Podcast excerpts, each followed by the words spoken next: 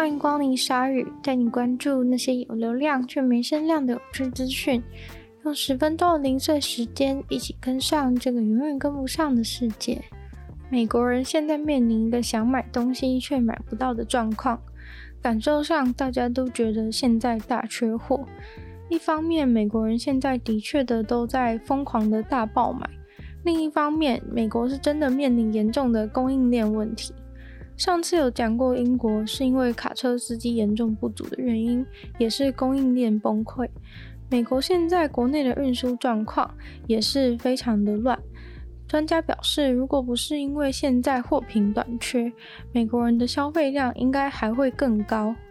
为了详细了解这个情况，必须要去看看库存和销售的比例，看看供货者手上有多少货，以及消费者在买多少东西。而这个比值是十年以来的最低，也就是说缺货了。但是同时，洛杉矶港口运进来的货柜上升了三十趴。基本上，美国非食品类的物品都是进口的，除了洛杉矶港口以外，其他很多的港口也都有类似的状况。所以说，货物其实都来了，但销售太疯狂。在二零二一的前九个月，零售业跟去年相比，涨幅就有十四点五趴。就算跟疫情前的二零一九年相比，也涨了八趴。虽然主要的确是货大量的进，消费者爆买才会让存货看起来相对的那么低，但是缺货的状况也不是没有的。不管是永远也跟不上需求的半导体晶片，或是最近家具厂商很烦恼的泡棉。不过，大部分民众会想买的基础物品，都不是真正的在世界上缺货。这部分缺货的问题是来自于从亚洲运送到美国的路上，似乎有很多运输的状况，导致货送不过来。另外，美国国内港口的仓库满了，港口也塞车，运输的价格也在历史的新高。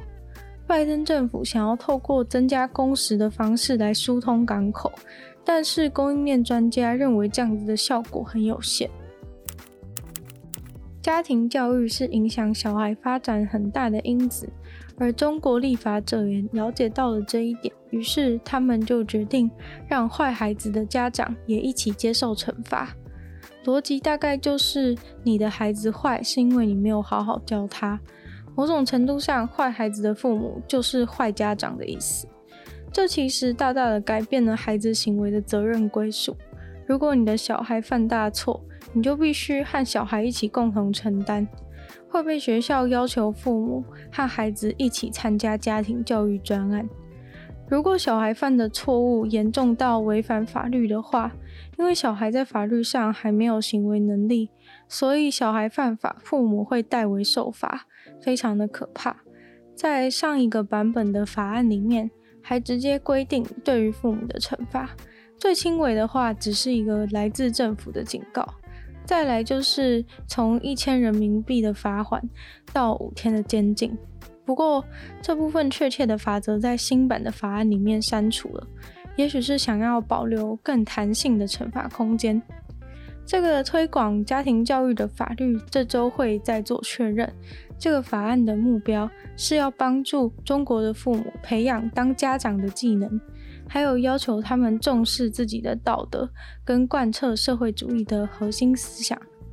中国政府认为，之所以国内会有那么多青少年脱序的行为，都是因为家庭教育不够确实的关系。其实最近可以看出，中国很努力的想要矫正青少年的歪风，像是之前限制青少年玩游戏，也都是类似的目的，希望能够有效的培养青少年的读书习惯。很多家暴受害者无法离开家的原因是因为没有钱。澳洲政府为了要解决家暴的问题，于是决定给予被家暴者直接的经济和生活援助。如果你从家暴的家中逃出来，可以直接获得一千五百块美金的现金，还会提供你一些需要的物品，帮你的孩子缴学费，或是其他对于重建一个家庭有帮助的服务。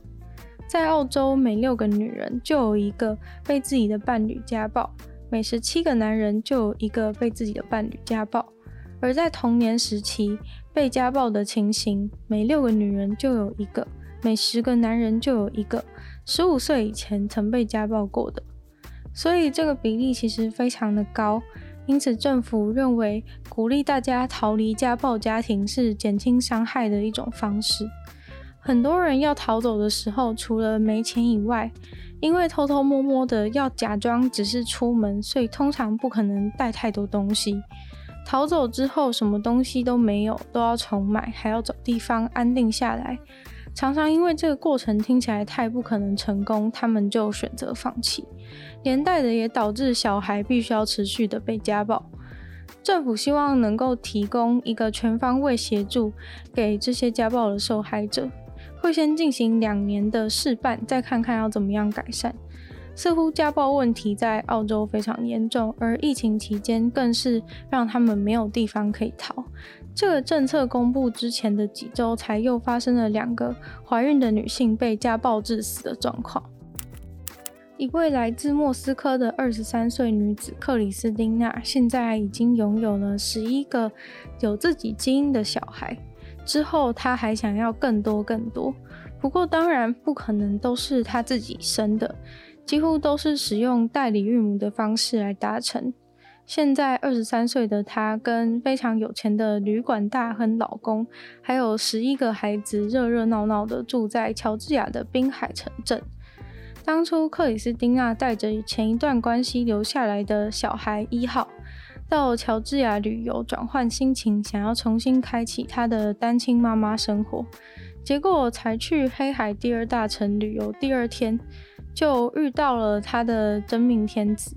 她遇到旅游大亨老公的瞬间，就爱上了他。她形容对方就像是她的人生导师，童话故事里面的王子一样。